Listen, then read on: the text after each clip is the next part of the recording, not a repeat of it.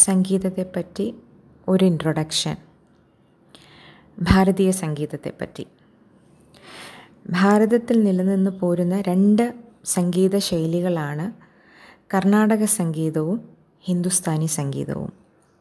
ഇവയുടെ അടിസ്ഥാന തത്വങ്ങൾ ഒന്നു തന്നെയാണെങ്കിലും ആലാപനത്തിലും അവതരണത്തിലും ഗമക പ്രയോഗത്തിലും ഈ രണ്ട് സംഗീത ശൈലികളും വ്യത്യസ്തത പുലർത്തുന്നു. പൗരാണിക കാലം മുതലുള്ള സംഗീതത്തെ മാർഗസംഗീതം എന്നും ഓരോ ദേശത്തെയും പരിസ്ഥിതികൾക്കനുസൃതമായി രൂപപ്പെട്ട് വളർന്ന് വികസിച്ച സംഗീതത്തെ ദേശീയ സംഗീതം അല്ലെങ്കിൽ ദേശീയ സംഗീതം എന്നും പറഞ്ഞു വരുന്നു.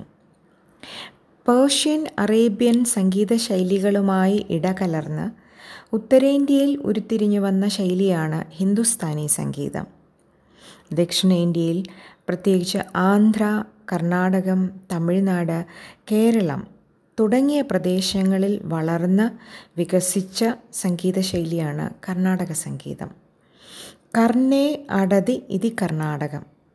കർണത്തിന് അതായത് ചെവിക്ക് അടകം സ്വീകാര്യമായിട്ടുള്ള സംഗീതം എന്ന അർത്ഥത്തിൽ കർണാടക സംഗീതം എന്ന് പേരുണ്ടതായി പേര് ഉണ്ടായതായി കരുതപ്പെടുന്നു.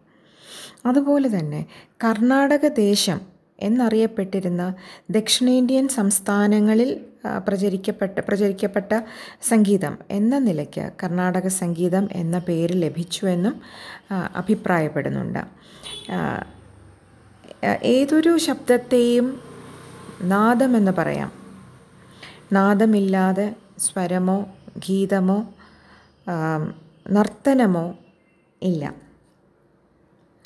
കർണാടക സംഗീതത്തിലെ സപ്തസ്വരങ്ങൾ ഏഴ് സ്വരങ്ങൾ ഷഡ്ജം സ ഋഷഭം രി ഗാന്ധാരം ഗ മധ്യമം മ പഞ്ചമം പ ധൈവതം ധ നിഷാദം നീ.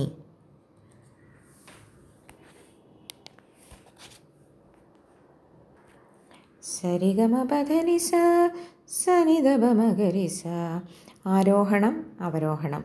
സ്വരങ്ങൾ ക്രമമായി ഒന്നൊന്ന് ഉയർന്നു പോകുന്നതിന് ആരോഹണമെന്നും ഒന്നിനൊന്ന് ക്രമമായി താഴ്ന്നു വരുന്നതിന് അവരോഹണം എന്നും പറയുന്നു.